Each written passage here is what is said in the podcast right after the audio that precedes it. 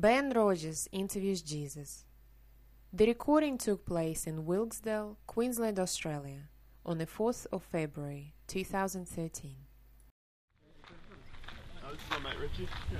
Again, um, I'm Ben. Nice to meet. Um, yeah, uh, I just we I think we've got That's okay. Hey, Don't panic. It's all good. Don't panic. It's all good. This is Igor. Hey, nice to meet you, Ben. Hi, mate. We're running straight away, so Yeah, yeah. don't mind us.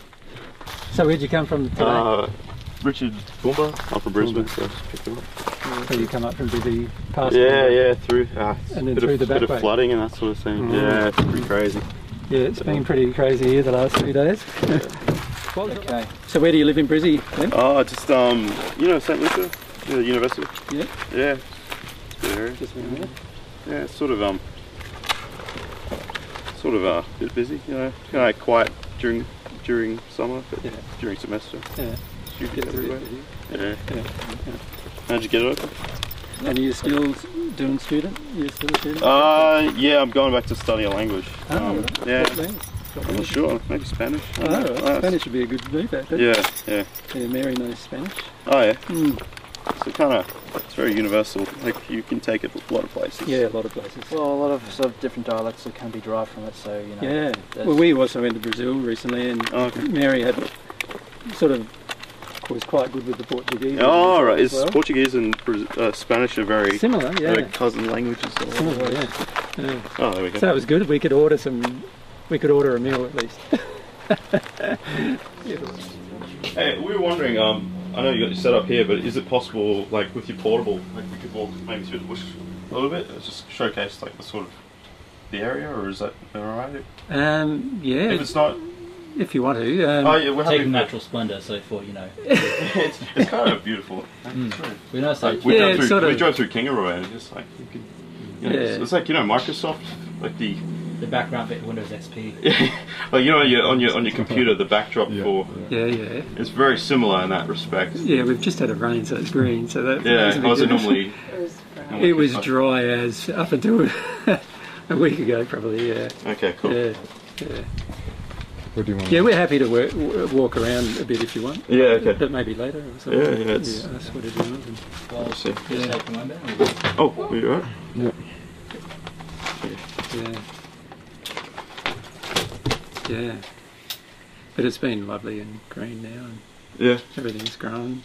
yeah, fair enough. Yeah. But it was pretty rough before. Oh, pretty okay. dry.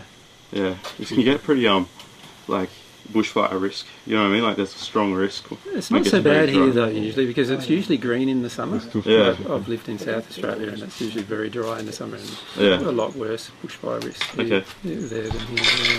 Here they even have a tendency to burn off when it gets like in the in the wrong times of the year really. So, All right, cool. yeah.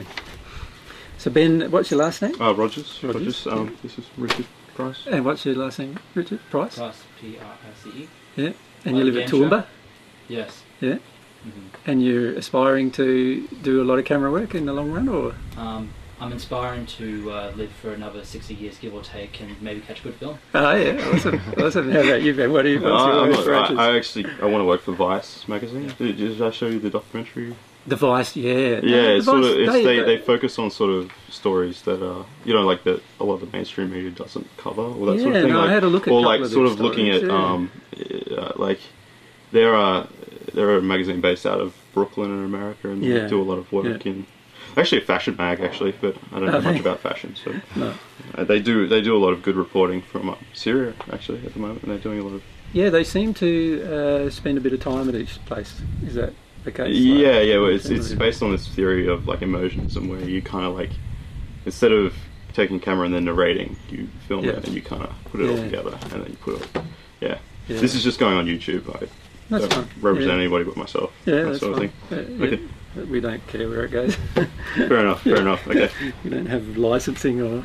Yeah. Okay. Fair enough. The main main reason why we have the participant sheet is because we have had the experience in the past of you know just people treating us fairly badly and and uh, Yeah. and so what we do is we just make sure that everyone's aware that Yeah. what the ground, what the ground rules are. you Okay. know. Yeah. Mm. Understood. Understood.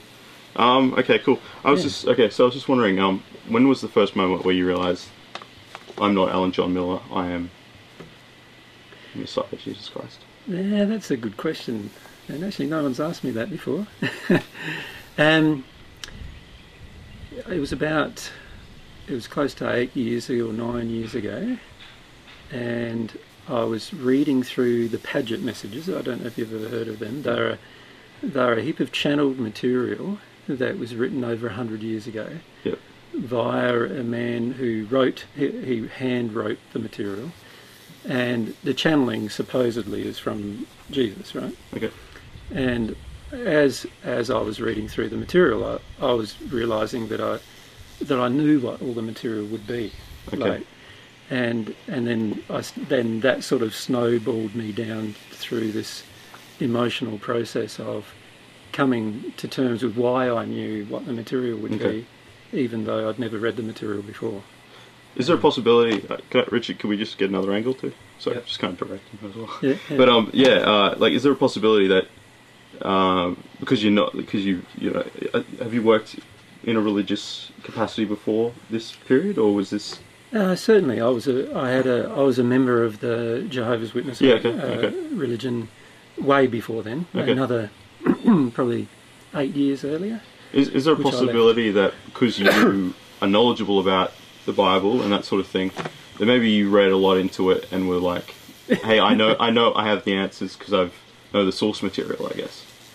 Um, well, no, the the memories that I have of my life isn't they aren't in the Bible. Okay. Um, so the Bible is very different to what my memories of my life in the first century were. First century. But also, it's not just a memory of my life in the first century; it's a memory of my life over two thousand years. So I've got Okay. memories uh, of my life in the first century, fairly de- when I say detailed memories, I can remember most events in the first century, um, and also most events of what happened over for two thousand years in the spirit in the spirit world as well. Okay. So it's sort of like with you, with your life, Yep. the way you know that you're you is and have some kind of self cognizance is by having a heap of memories about your life. Okay. And the way I know I'm me is because I have a whole heap of memories for the last 2,000 years about my life.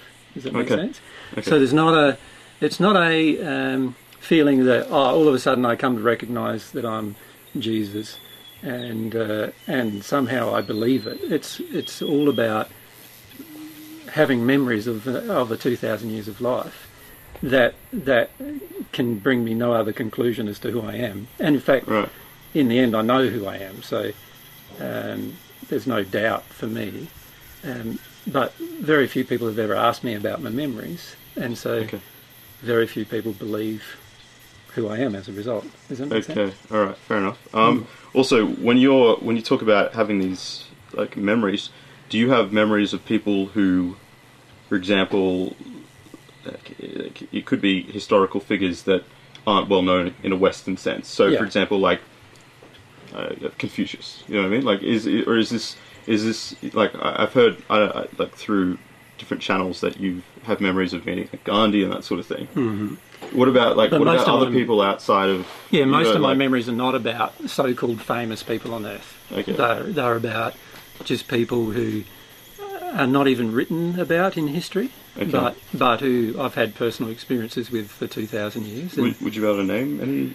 Uh, certainly, like uh, for example, um, there's a lady called Rachel.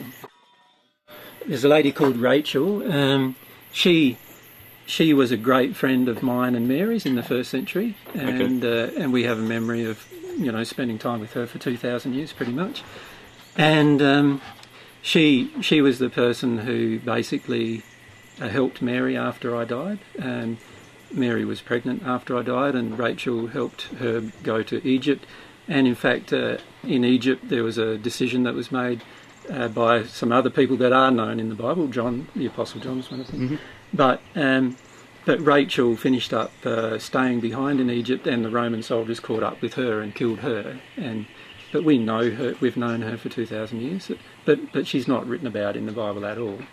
Um, so there are lots and lots of people like that that we've known over 2,000 years of time that there's no knowledge of them in the Bible or anywhere else. Is there a planet. historical record of such a person called Ray? Ray? Like, have you No. been able to tr- No, able no, no, there wouldn't be because there she's like someone who?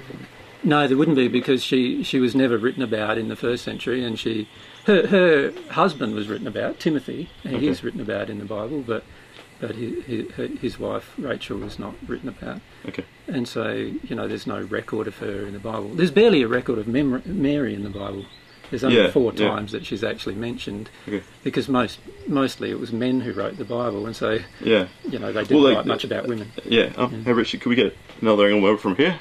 Yep. Just move across. Just try and mix it up. Sure. But um, okay. So, but also within the Bible itself, um, there is, I mean, there's a lot of conflicting sort of historical, you know, when it was written and that sort of thing Totally. by by different authors. I think I think uh, was it Luke.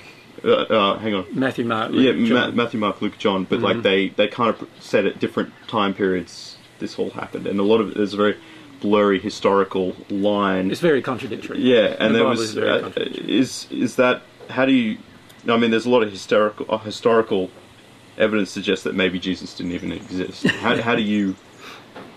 Well, I- well, I know I existed, but other people have to decide whether I did or not, I suppose. But Yeah, I know how long I've existed, and I know when I, you know, shortly after I was born, when I started to have some kind of mental cognizance of who I was in the first century. From then on, I've remembered who I am. But um, so, in terms of what I say to people who don't believe that Jesus existed, well, my feelings are they need to come to some conclusion about that themselves. I, I don't really want to manipulate their conclusions. Okay. Um, I know I existed. I don't really feel like I need to say anything more than that. Um, yeah, but would it not help your case if there was this sort of oh this like if there was a historical record like we look at other um, historical figures that we say oh they existed because we can see their tomb, we can see their we can see that, but like in your case, when if you. Most make a claim or something like that, obviously there's a lot of people who are like, but hang on, did this guy even exist in a way? Like, you know, because like we we look at the record and we try to match. That's how history Yeah. works. Well, let, let's firstly state that the Bible record of myself is uh, contradictory. And the reason why it's contradictory was it was written by different people and embellished later on. Yes. And a lot of what the Bible says happened didn't happen, and a lot of what the Bible says didn't happen did happen. And there are whole gaps in my life in the Bible as well. So the Bible is not a very accurate record of what happened in my life, for a start. Secondly, there is only one other recording that I know of about that referred to me in any way uh, from historically, and that was the records of Josephus. Um, but he only briefly rec- uh, mentioned myself, um, and and also there is a suspicion by some scholars that that was added at some later time in history as well. So the reality is, I don't feel history, the way it's written, helps anybody, because most of what's written in history is an embellishment on the part of the person who wrote it. It's like it's a story given by the person who's writing it, which is often a great manipulation of what actually happened. But but a lot of history too is the use of primary sources, whether they be uh, you know statues, that sort of thing. True, where there's some Yeah, yeah, we evidence, can we can say that's you know Alexander the Great sword, something like that. Yeah. we, we, there's that sort of thing. But the, because the Bible's based on accounts and not always not uh, always accurate. accounts. not always, yeah, and that sort of thing. Hmm. That this may lead to a lot of questions about you know the existence. Yeah, and I'm perfectly happy to answer the questions. Um, it's it, like to me, it doesn't really matter what's been written about me. What matters is what is the truth, and and I, and it's not even what is the truth about me that worries me very much at all. Um, what what I feel is more concerning is what is the truth about the universe and other things. Okay. But a lot of people focus on because I'm saying I'm Jesus. A lot of people then focus all of their effort on trying to find out about me, rather than like have a good listen to what I'm talking about and ask themselves whether it makes any sense or not. Okay. Do, you, do you know what I mean? Yeah. Okay. So I feel in time um, that pretty much everything that's everything that uh, can be asked will be asked, and also in time everything that uh, you know can be presented will be presented, and then people can be left up to their own mind and opinion about what they want to choose to believe. And I don't need them to believe me. Um, I, I'm just passionate about sharing Okay. things with other people, and Yeah. and that's what I do. Okay. Next question. Maybe Richard. Maybe try a different. Over this way. Thanks, man. Okay, uh, you've said that you will be able to perform miracles when you become with, one with God. Now, what does that look like? Um, well, I didn't actually say I'd be able to perform miracles when I become at one with God. I said God would be able to perform miracles through me when I become at one with God. So, you know, to- sorry. if we can clarify that. And the reality is that God can perform miracles through any person who becomes at one with God. It's not specifically Jesus. It's it's any person who desires to become at one with God through goes through the process that God has designed to do that. Can become at one with God, and once they're at one with God, God can exercise His thoughts, feelings, and other and other, and particularly His love through the person in terms of accomplishing things, and that can occur for any person who becomes at one with God, not not specifically for myself. Yeah, okay. So uh, what it looks like is that uh, a lot of natural events, what uh, what people would call natural events, like uh, for example, a lot of people are not aware that sickness is the result of different held onto emotions within the body of the individual that cause certain problems in certain places. And a lot of people are also not aware that uh, spirits or people who have died in the past are attached to them through some kind of experience emotionally. Um, that can often cause a degradation of that particular part of the body. And this is where, why a lot of people get illnesses that we feel are critical, like cancers and stuff like that. And the reality is, all of those can be healed quite easily once a person understands what's going on. So when you're at one with God, you understand what's going on, and so it's relatively easy to heal those particular things that that doctors and others feel are quite difficult to heal at different times. Okay. Well, going on that point, would you suggest that people don't seek medical attention, seeing as if being one with God is so essential to curing ailments or getting rid of? Because like we have a lot of evidence to prove that bacteria is the reason that we get the flu and that sort of thing. Are you but are it- you saying that uh, it's just like when someone gets the cold, it's a spirit or it's a No, I'm saying there's an emotion within the individual that causes them to be susceptible to a virus that would not normally they would not normally be acceptable because right in your body right at the moment there are literally thousands of different types of organisms that could kill you yes? that they don't and and you, we've got to ask the question well why don't they kill us under normal circumstances and then what causes them to be triggered into killing us at some abnormal circumstance Well, they can just as easily kill us. There's there's every like you know, internal bleeding. You know, there's a lot of you know sort Mm-hmm. of you know when people have internal injuries, the acid stomach acids burn inside and that sort of thing. Yeah. I mean, they're, they're very capable of destroying us. It's just thousands of years of evolution. I would argue that is the reason why we have the body that we have, the physical form that we have, and it's Yeah, not no. perfect, but it's. And but I would in- argue that we have a soul attached to our bodies, Yeah. and that we have two bodies, a spiritual one and a physical one. Yeah. But but if we understand that the soul's emotional condition, its belief systems and everything dictate what happens to the bodies, then we'd have a better understanding of disease. And I'm not suggesting that a person doesn't go to a doctor. Yeah. What I'm suggesting is that that all people on the planet need to understand this physiology of, of disease. We need to understand how disease actually happens and how it is generated. And once we understand that, we can cure it. Okay. At the moment, we're not very good at curing a lot of things because we don't fully understand how it's actually happening. We treat the physical body as a sort of like a, a separate entity, if you like, without understanding that there are other factors determining what happens to that physical body uh, that determine how the physical re- body responds under certain circumstances. And that's why we can go for many months or years even without getting a cold or without getting the flu or without having some kind of disease.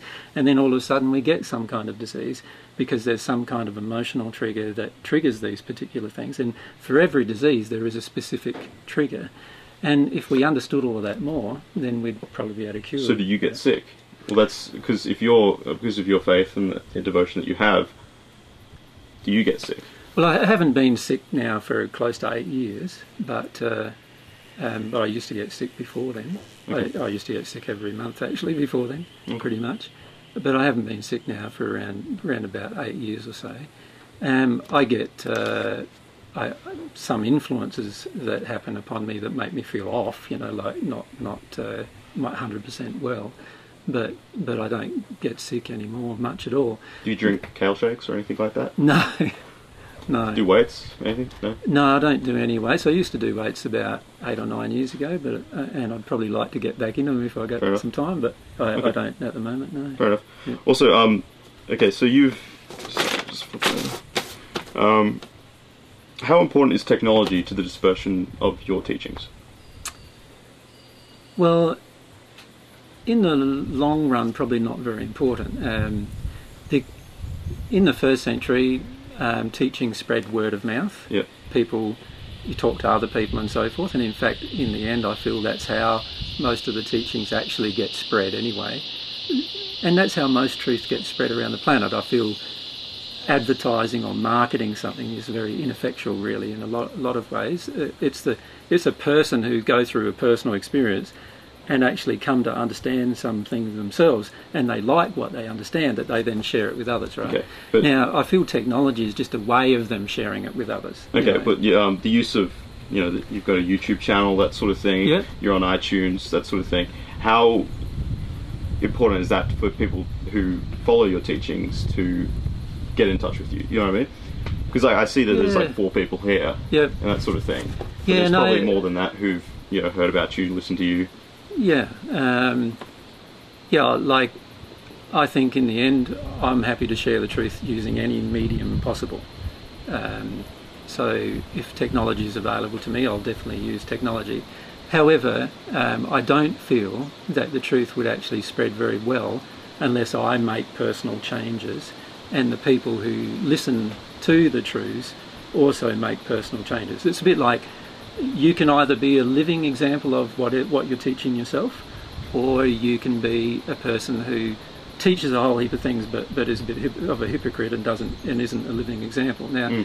if you're not a living example of what you teach, then then in the end, it doesn't matter how much exposure you have, nobody's going to in the end believe what you say. Yeah, but Yeah. feasibly, you could follow your teachings and not actually have to live here.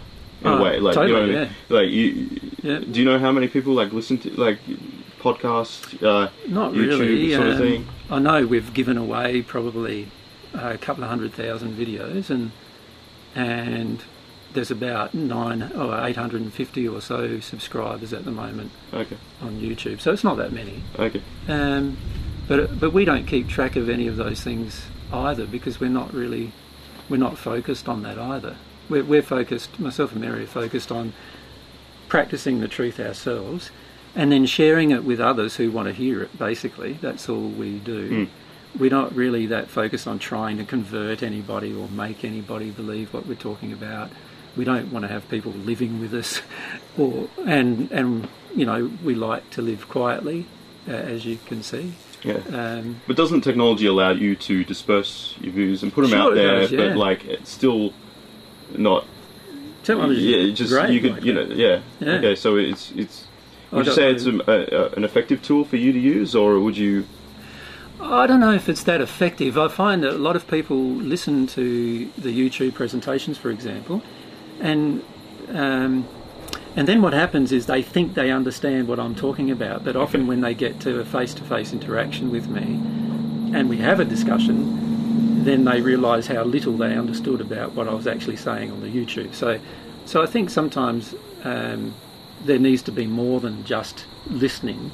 You need to you need to be able to not only listen but also be self-reflective. And, and a lot of people on the planet are not very self-reflective at this point in time. So they listen, and they might be fascinated about what they hear, but but to truly change, you've got to be self-reflective, and that quality um, is something that each person needs to develop in themselves. I feel like that's something that's independent of technology or anything else. It's a personal quality or attitude that needs to be developed. You know. Yeah. So I feel if people develop a personal quality or attitude like that, Yep. then certainly technology can be effective. But it's not. It's not the end tool. It's a it's a means by which you can share information, and that's how I see it. And that's why we share information using any means that we have available to us. It's also a great way of having a fair degree of privacy while at the same time of sharing things to, with others. You know, like so instead of having to travel all over the world, which is quite hard and, and costs a lot of money, we can share all over the world without having to necessarily travel Mm. to those particular locations. So Okay. that's great. Okay. Um. Also, a lot of your teachings deal with the subject of love. Yep. Yeah, and um and you know love for God, you know love for other people, that sort Yep. of thing. Now, in the lives of many, you know they they don't have that. You know, what I mean, they don't have whether they might be in relationships, but Yep. it, we we all we all have discontent in our lives, whether that be our relationship with our job, relationship with family, friends, that sort of thing. Yeah, By- bad things that happen and good things that happen, like a mixture of things. Yeah, yeah. Well, not every day is great for a lot of people, whether For they be, whether they be in you know whatever relationships or jobs or whatever. But by by appealing to that sense of discontent, by saying you know you don't love yourself, that sort of thing, and people start to question, you know, this sort of sort of question the life and the life they're living. Yeah. Can that be destructive in the sense that you're you're getting people to look at you know the lack of love and then they step away from people who actually care a great deal about them, but it just doesn't appear to be. Um, well, there's a lot of questions in your question, Yeah, so yeah, maybe yeah, if we can No. answer a few of them You go ahead, go separately. Um, firstly, um, I believe quite strongly that if a person is ha- has a lack of contentment in their personal life, that there's always usually good reasons. There's usually reasons for their discontent. And my suggestion to people is to look at the reasons for their discontent and change something. Because if you keep doing things exactly the same way for the rest of your life, you're going to end up with exactly the same discontents probably for the rest of your life. And the question I feel most people, including myself, need to ask is do I wish to be the same person as I am now in 50 years' time? And Okay. my answer to that question is no, I, I do not want to be the same person that Yeah. I am now in 50 years' time. And I would suggest to anybody who um, who really desires a happy life that they wouldn't want to be either Okay. somebody who does that.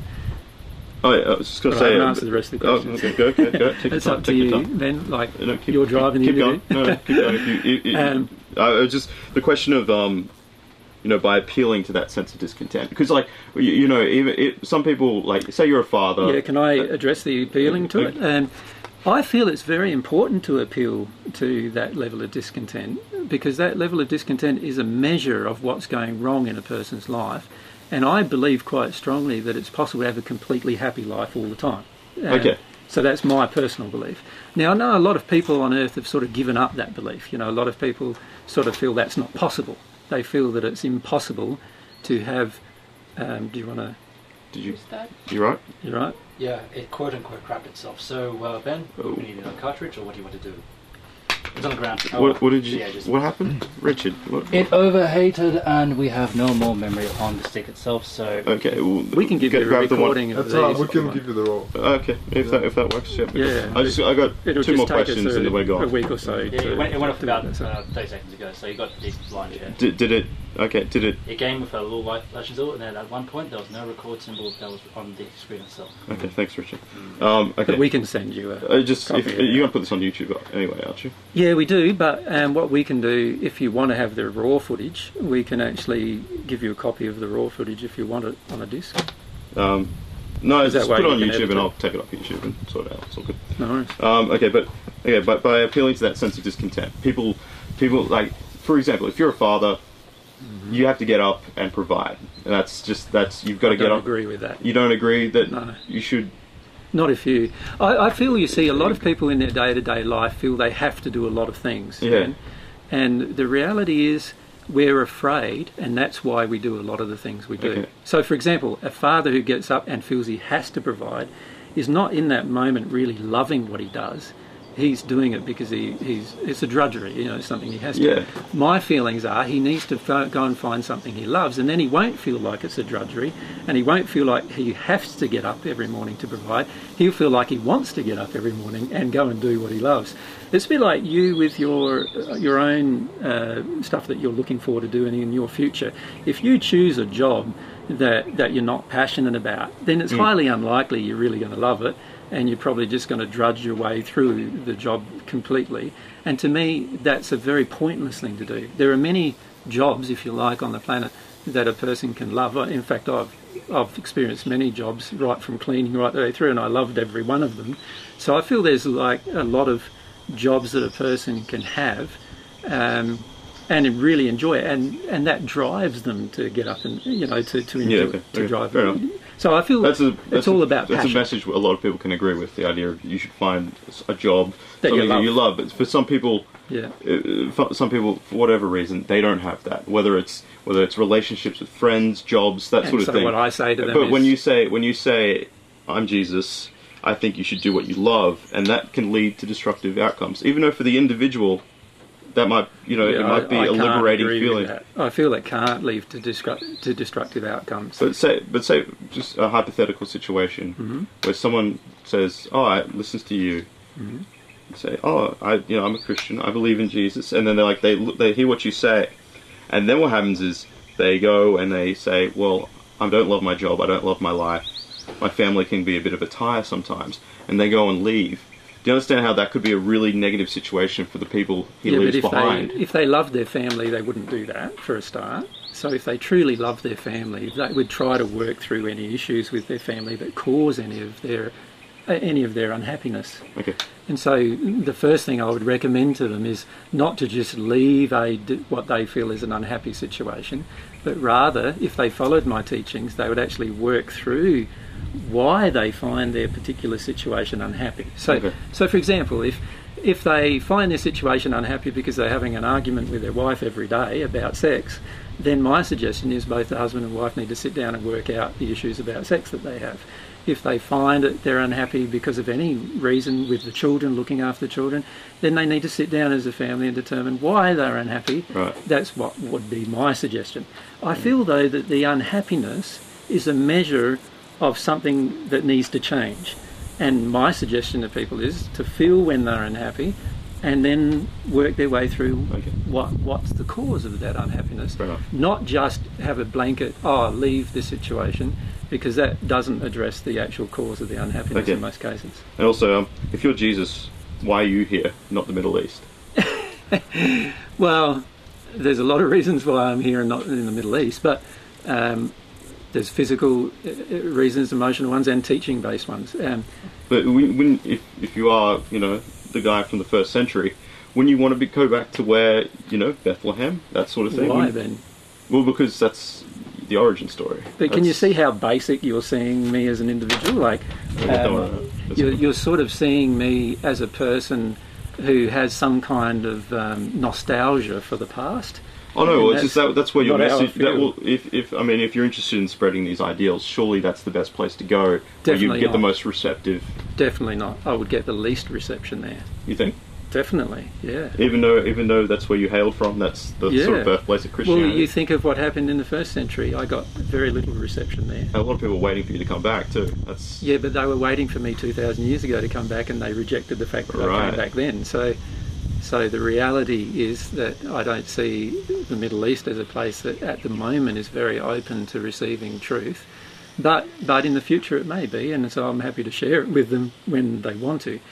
What I feel drawn towards is going to places that are that have the most desire to understand the truth and and I feel that that's one of the reasons why I'm here, but it's also one of the reasons why we go to different places around the world, because there's a strong desire in different places to to listen to the truth, and so I share it in those places, and I don't feel the Middle East is one of those places, and I don't have any feelings of nostalgia about my past life in the first century. You remember, I've had 2,000 years of life, and for 1950 or so of those years, I spent them in, in a completely different location in in another dimension, not not here on the earth. So, Mm. so if any place, if if I'm attached to any place, it's more that place Mm. than any place here on earth. okay. If God uses His pa- like powers to work through you, Jesus Christ, to perform miracles. No, remember I said God can use His powers to work through anyone Okay. who's at one with God. Yeah, but Uh, Jesus being the most notable example, perhaps. Well, uh, you know, historically on the earth, I've been the most notable example, but in the spirit world, there are millions of people who Okay. work through the same, have the same kind of experience. So, like, I don't. Again, everyone on earth sort of views it one way because that's their perception and that's where they're coming from, and I understand all of that. But the reality is, my personal experience demonstrates that there are literally millions and millions of people who have been at one with God and who are currently at one with God in the spirit world in these other dimensions, and they constantly can do the same things um, that I can do. So, um, or that I could do in the first century. So, so to me, it's nothing unique, it's, Mm. and it's not a unique thing for one person. Does that make sense? The only the only difference between me and anyone else is I was the first person to ever become at one with God in the first century. That's the only difference. There's no other difference between me and you. Okay. It's like uh, how Well- how are you different to the Wright brothers? Well, you weren't the first person who invented flight in the modern Yeah, but I just you know. didn't possess the same faculties that they did to, in order to. and you skills. weren't present in history at the same time they were, and Yeah, so forth. okay, Who so- knows what might you might do in the future that nobody Okay. else has done? Okay, but um, you know, being the guy who, you know, knows most notably Jesus has worked through to perform You mean God has worked through? God has Yeah. worked through. Sorry, my, my Yeah. bad. Um, being the guy who has, you know, been most worked through. What kind of God wouldn't still allow people to perform miracles and act in such a way? God does. You you believe that? Yeah, de- definitely. Um, God is constantly working through all of humanity, not through through one individual. This is one of the biggest problems with the Christian belief, is that it, it, it believes that God worked through Jesus and then Jesus worked with everyone Mm. else. In other words, it believes that Jesus was a mediator between God and man. That's not the case at all. God has uh, the ability to have a direct connection with all of his children, and as a result of that, has the ability to work through every single one of them individually. But it depends upon them as to how much they allow that connection, and that's what I've but if been he is. God, surely he can just work through people. He doesn't force himself to work through people. He he has to allow because he's given them the gift of free will. He he he needs to wait for them to have a desire for that to occur. Yep. And and most people don't have a desire for lots of reasons. One of them is that they don't believe in God, or Mhm. another one is that they don't believe that God can work through them, or they have feelings of unworthiness that they might feel. And there's literally thousands of reasons why a person may not wish to connect to God in this way. But what I'm saying is that everyone has the ability to. It's just, and God's waiting for them to exercise that ability, but God is not going to force that upon them. God's Okay. not going to force them into doing something they don't want to do. Last question. Um, with um, with your belief and that sort of thing, why not join the Catholic Church? Why not join the Anglican Church? Why not join any other sort of Christian denomination? Well, there's the presumption just because I'm saying I'm Jesus that I believe the same things as these churches, Okay. and that's not the case at all. Um, I believe things completely like most of these churches believe the Bible is God's word. I do not believe the Bible is God's word. I've had personal experience with for 2,000 years of watching the Bible develop, and I know that it's not an accurate uh, reflection of what happened in my life in the, in the first century, and nor is it an accurate reflection of history either. Um, so I can't say the Bible is God's word, and I can't also accept many of the beliefs that these religions have. For example, many of the religions believe that that Jesus is God, and I definitely know I'm not God. I know I'm a completely different entity to God. God is my Father or my Creator, just like God is your Father or Creator, and I, like I'm no different to any other person. So there's this desire that religion has to sort of elevate me above others, and and I can't agree with that. So there's there's and there's literally hundreds of things I can't agree with in terms of what they believe is truth compared to what I know to be truth. So so I can't engage um, inside of a religious faith. All I can do is share what I know to be the truth with others, and whether and then and present logical argument to them about that particular truth, and and then leave them have to have their own decision making process about what they wish to accept. That's really all I want to do. I also don't want to start another religion because there's already too many religions on the planet.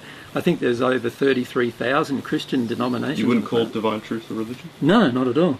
No, it's, it's a sharing of a group of teachings, and we, there's no religious faith, there's no practices, there's no weekends, weekend, you know, uh, church uh, going activity.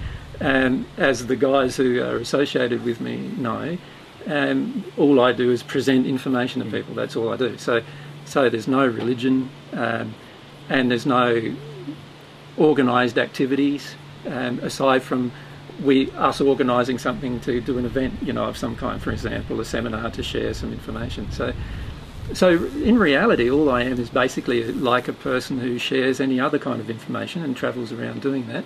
And what people take from that is completely up to them, really. Like that's how I see it, and whether they practice it is also completely up to them. How much of it they practice is also completely up to them, if they practice anything at all. There's many people I've known who've come along to seminars, and I know they don't practice any of it at all, and I'm okay with that. Um, what they do with their life is up to them, and I don't have any desire to control people's lives. I just have a desire to share what I feel is truth to others. That's all. So yeah, that's that's the main sort of feeling I have. I think that's a wrap. Can I uh, give you some recommendation feedback? Uh, oh, about my style or anything? Yeah, yeah. Sure.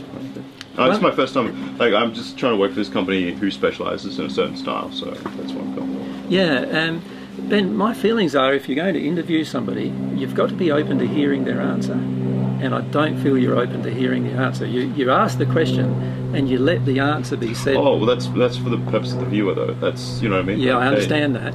But but to be a good interviewer, in my opinion, you've actually got to hear the answer yourself because because if you hear the answer, you can roll off the answer. Whereas if you if you just um, if you just ask a question and then let the viewer have the answer without you actually hearing the answer, then it's not a conversation anymore. What, do you mean by me hearing the answer? Well, um, most of the answers I gave you today, you didn't actually hear. Personally, Uh, what do you mean by hear? In a way, like You absorb, or like yeah, you didn't way? listen to. Yeah, it's because I have to interview. That's that's the thing. I ask Yeah, questions, I ask questions, I ask questions, I understand and then you give the answer. Then you give the answer. and I'm just giving you some feedback. All I don't agree with that. I, I feel that that method of interviewing is a is a method that alienates your listeners, Okay. And it also alienates the person that you're interviewing Okay. because they they they having Well, you, you understand. Like, I don't know divine truth as well as you know That's divine okay. truth. So that's that's why it's No, that's- this sort of I'm not absorbing it all because it is. No, no, I um, don't feel you have to absorb it in terms of believing it. Or if you absorb, uh, what I mean by absorbing the answer is it's sort of like a conversation. Do you, do you understand what I'm Mm. Yeah. saying? So, so for example, if I ask you, where do you live, Ben? And then I'm not listening to you, I'm over here and you're telling me I, I've been staring at you the whole time. I, I No, no, no, but if you just feel it emotionally, if I can, if I just detune from what you're saying in terms of where you live, so I know you live at St. Lucia, right? yeah. um, in Brizzy, and uh, and it gets busy during the because I Yeah. listen to all of what you said. I don't have to believe everything you say. All I need to do is listen. And um, what I'm saying is, most of my answers I gave to you today, you wouldn't be able to even say, like I just said about St. Lucia, Yeah.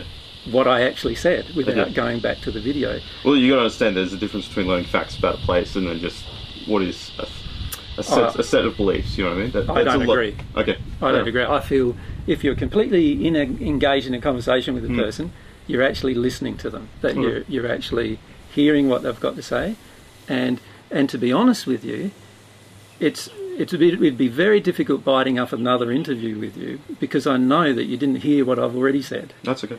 Um, does that make sense? Yeah. Uh, okay. And and my feelings are if you could hear what, and I feel pretty much anyone you interview is going to feel that way. Okay.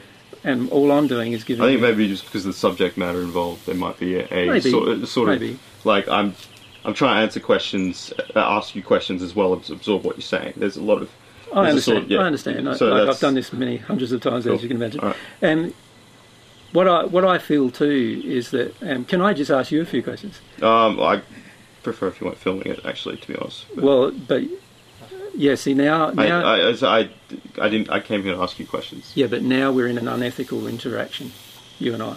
Is it time for us to leave? Do you believe? Well, you, yes, you're in an un, unethical interaction because what you've done, what you've done, is you're asking me questions that you're willing to put on YouTube, but now when I want to ask you questions, you're now not willing to do it, and that's unethical. Well, I don't see what the purpose is of interviewing here. In, Well, in a sense, because- of the public good of Well, interviewing. well, it's not about public good. It's about it's about me. Well, though, we wanting- can have a private conversation. It's but- about me wanting to know you. But you're a public figure in a lot of respects. I- Quite sure it's, you I don't agree. Sure, it's him, um, engage, talk, muse, and actually let one follow for another. There's no real to actually have anything that's purely endemic. Purely engage, talk, and that's what you have to do. So. See, I, don't see, I that. feel I'd like to know you guys, Oh, and and the audience would also like to know you guys. oh, I don't agree that the audience has any, like. To me, that's the purpose of a journalist: is to just go in there, talk. And this is where I have to disagree with all Okay. journalists. Well, I mean, that's. I've that's, had that that's- said to me hundreds I know, of times. I know, I know, I know. And- but like that's that's and that's the can't agree with profession. that. That's See, I don't agree is, with is that. we're not meant to know each other as friends. Exactly. That's because that's because no one. It's there's a sense of you know I won't report objectively if that's the case. Yes, but I see. I feel that you can be objective, even if. But everybody has their own sense of objectivity. Oh, I agree with that, but I feel what what's happening here is the media industry is trying to present a facade, and while you're trying to present present a facade, particularly of yourselves, then it's going to be very very difficult for for any audience to engage with you. Like if you look at the media reporters who are the most popular, they are generally the ones who are the most engaged. So they're almost the opposite. They're the, are the opposite as what the, the general journalistic uh, viewpoint is, and yet they are the ones who generally receive the most work and also receive the most listening by an audience. And I feel, I feel this is a, the unethical nature of, of the of the journalist industry is that you're expecting people to expose themselves to you, but while at the same time uh, being un, completely unwilling to Oh, expose well, yourself. but, that- but that's the thing because the journalist isn't meant to be a celebrity in a way. It's just meant to you're meant to I yeah, in, in that sense that Most journalists are celebrities. Oh, not really. No, I don't think. I, I wouldn't say so. I'd say that their more job is to just be a sort of, you know, ask questions. That's their job. They're not. They're not like. Whenever I see a journalist on television who's being interviewed about their opinion on something, I feel like, I kind of feel like as if they're not. They're doing a disservice in a way. Because like then I go look at their reports next, and I go, well, are you bringing this to the table? So that's why I, I don't. Mm-hmm. Yeah, I I don't agree. What I'm Okay. saying is I don't agree with that method because it, it alienates not only the person you're interviewing, but it also alienates your viewers from you. And and you think that that's good. I understand that you think Mm. that's good, but I, I can't see how it is good. Well, I mean, uh, I could give you a good example if you'd like. Um, Sure. you know, Frost Nixon. There was a clear example of you know when Nick, Richard Nixon was sat down with David Frost Mhm. after the uh, Pentagon tapes, Mhm. oh, no, the um, Watergate tapes, Watergate, yep. and they um and they hashed it out, and basically there was no. You know, he was asking questions of someone, and there Mm. was no, and it was a great interview. It's probably one of the most historic interviews. And there, were, he followed that style of just talking to him and asking the question. Yeah, but again, I feel quite strongly that you would get more information out of a person by having a more Well, that's why, that's why me and Richard both came here with the sense of just being civil and that sort of thing and sitting down and talking. I don't think we'll ever be um, enough for you. I, I, I- get the sense. It's not about. uh, It's not about enough for me. Yeah. It's not about that. I'm just giving you some feedback that Okay. obviously you're resistive to receiving. No, no. Well, I, I'm uh, like to my to to my whatever. I am at the start of this process, so I might you might talk to me in 20 years' time, and I'll be a different person. And you, Carbon as an element is developed and over a period, of a couple of uh, thousands of years, pressure acts upon it and that most forces have done. So definitely, walking it is a encyclopedia. carbon. very intelligent guy. Yeah. Well, yeah, and what I'm suggesting is that it doesn't have to be like that. What I'm Okay. suggesting is that i- if you listen to some feedback from a person who's been interviewed many, many times, you may finish up with having a far Yeah, okay, more but, but I, I would say, I would. I would say that there's some people who interview you, and then they might go interview someone else, and they're the same, essentially the same interview. It's just that this is the way you're different from. Okay, so someone comes to you, they're a journalist, and they talk to you, and they go to, they talk to John Travolta. They go talk to John Travolta. There's going to be a different interview. Why? Why? Because they're di- you're different people. Yeah, but if you interact, but they're going to be the same journalist in a way. if you interact personally with the individual, it's always going to be engaging. Okay. That's my opinion. Do what do you what do you you have nice hair? What what do you is is that like, no, what, what are you all. trying to mean? Like I'm trying to. I know you don't understand what I'm saying to you, and that's fine. But that's clearly because you know it better than anyone. Like, No, I'm just saying to you that that if you allowed your personality to come out on camera, rather than just having a very rigid, you know, feel on camera, Yeah. and you just allowed yourself to be yourself and share a bit about yourself, your audience will connect with you far better, and will also connect with where you're coming from far more. They'll feel more engaged, and the person you're interviewing, you'll probably get more information out of Okay. than if you use your current style. And I know. I, I, I honestly like we had no intention of coming here and shouting at you if that's what you were thinking. Like No, we, we were just we were just going to be civil. and we were just going to ask curious questions that we thought yeah, people I- would be interested because there's you got to face it. There's people who you know you know what you believe better than people who just come here and interview. I agree. Exactly. Yeah. So we're coming here and we're just trying to figure out, get some answers, that sort of thing. So, But you're not really it can, trying to ki- get but it can kind of. Yeah, I think people, I think you gave a lot of explanations, so that's Yeah, but you're not answer. trying to get answers for yourself. You're trying to get answers for an audience. Is is that is that wrong? Well, I feel if you were engaged and you try to get answers for yourself, then the audience would automatically be more engaged as well. Okay. Does that make sense? Yeah, I understand your point. I understand your point. And and you know, I understand where you're coming from because you've come from this, you know, the the general interview style that you've been taught and so forth. And I get all I haven't been taught anything. I, I Well, it's so- something that you want to engage, obviously, and and I'm just giving you a little feedback about it. That's all, um, and and you don't have to take it. Like I'm perfectly happy Yeah. with you not taking it. I'm just giving you some feedback about it. But also, I'm wanting to address with you the unethical behaviour, which is expecting people to expose their life when you're not willing to expose yours. Well, you, I don't see why that's an issue because I'm asking you Well, questions. like when, well, when you don't see, you know, Daniel Craig asking an interviewer questions. You know what I mean? You know what I mean? That's the thing. It's an interview. Well, I ask you. Yeah, questions. I know what is normally done, but what I'm telling you is it's Yeah, have you thought of going into journalism yourself? As No. But if I did, I'd be doing it completely different. okay. Well, If I did, what I would do is I would, if I expected you to bear your soul, Yeah. I would be willing to bear my own. Okay. well, That's that's ethics. okay. uh, If you feel that, I, I don't see. Like, I, I doubt I've ever seen an interview where, you know, one like one celebrity was crying and then the interviewer was crying because they're like, I can relate to you. There's, there's, Yeah, I don't think You know that's? Like, necessary. yeah, I mean, you know, like, I don't think that's necessary. I feel, I feel if the person who's doing the interview truly loves doing the interview, they'll just be themselves, but they'd also be willing to te- tell a bit about themselves. okay. And well, when like, I've asked you a bit about yourself, you've been unwilling to tell it.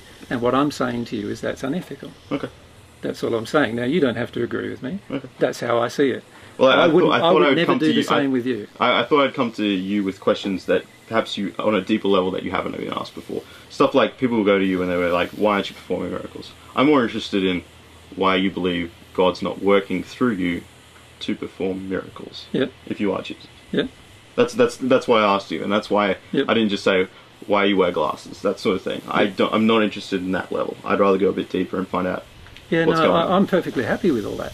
What I'm suggesting to you is that if you want me to give you information about myself, then it would be unethical of you to not share information about yourself. That's what I'm suggesting. I, I, I don't I don't think that's the style of an interview. I don't think that's the purpose. I know it. it's not the style of Maybe in 20 years' time, when you know more about me, that'd be a different conversation. You'd know who I am. When someone when someone from 60 Minutes comes to you, you know, hey, yeah, then you're not getting my point. But that's fine. Oh, okay. too, you know, like like when you expect somebody else to do what you're not willing to do yourself, that's a lack of ethics. That's what I'm saying. Okay. And this is where I see a lack of ethics in journalism, is because if the journalists often expect other people to do things that they themselves will not do. That's And also, like. I, I honestly, people are more interested in what you have to say than what I'm I have to say. I don't agree with that. Look, I, I don't agree with that. you compared to me right now, like, there's a situation where I'm just trying to be a journalist, and you're in a position.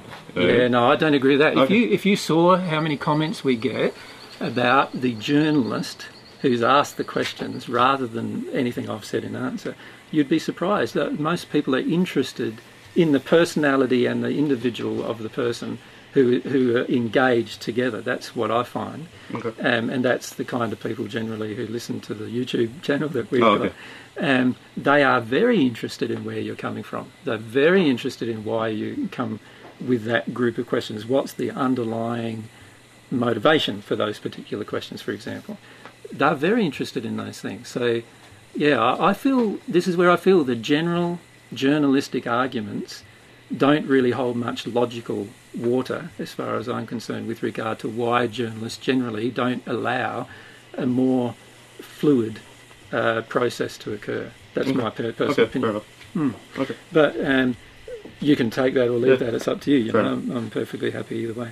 The I just feel that um, for your own sake of your own career, if you allow, just even consider allowing more of your own personality coming out, um, I think you'll have a better career. Oh, I thought I thought I did that uh, in a way by by saying kale. I don't know. I was trying to joke with you just to sort of get you to talk more a bit, but I I don't feel that people, you know, I can add personality to a report if you want, but No, look, that, if that's what you really want, Mr. no. Miller, See, it's not I about can, what I want. It's about it's about you just being you. Yeah, I'm quite comfortable with who I am, so that's, Yeah. there we go. Yeah, We've and I, and I don't see that because Okay. you because you're when I ask you a personal question about you, you instantly do not want to answer it. Well, that's because I came to interview you. I didn't came to here to be interviewed. And and according to the participant form that you signed, you did. No, I didn't. Yeah, you did because it talks about ethical behaviour in the. Well, but, you, but that's your interpretation of ethics. So No, it's not my interpretation of ethics. no, If you go and ethics is study- very interpretable, my friend. If you go I- and study ethics, you'll find Look. that it's exact. It's Look, what everybody feels. me and. Richard are going to head off. Yep. We want to thank you for your time. I, I will take on board your advice about journalism. You don't have to. I I'm don't just- have to, but just a I, will- I will listen to it. I heard it. Thank you. I, No I worries. just want to appreciate it. No worries, Appreciate man. it. Thank you very much. All At the right. end of the day, it's best to actually argue a freedom of dialogue, and maybe one, one way we can actually accept some sections of one as well human beings. Can you say that again for me slower? Uh, so that ultimately, what you're proposing after that 10 minutes or diatribe was a freedom of dialogue. And a freedom dialogue actually comes from that interaction with fellow human beings. And once we actually can approach that, we don't get the, uh, this crazy li- ride we call hell. Or life. Depends what you interpret. Yeah, no, I agree with you t- totally. I feel I feel what you said is really important. Like, if we have a free interaction without any sort of um, without any concern about who's listening or what they're listening to or what they might think about it, then you'll get the best possible result every single time. I feel. Yeah. Yeah. Yeah. It's been a pleasure. Thank you. Yeah. Same goes. Cheers. You Yeah. guys. See you later, guys. In more words of Douglas Adams. So This is. Lena, by the way. if you- Hi. Hey, nice to meet you. Good to meet you. Yeah. Okay. See you later then. Thank you. Bye-bye. Thank you. Yeah. Hey. Gonna get some peanuts in King of Boy.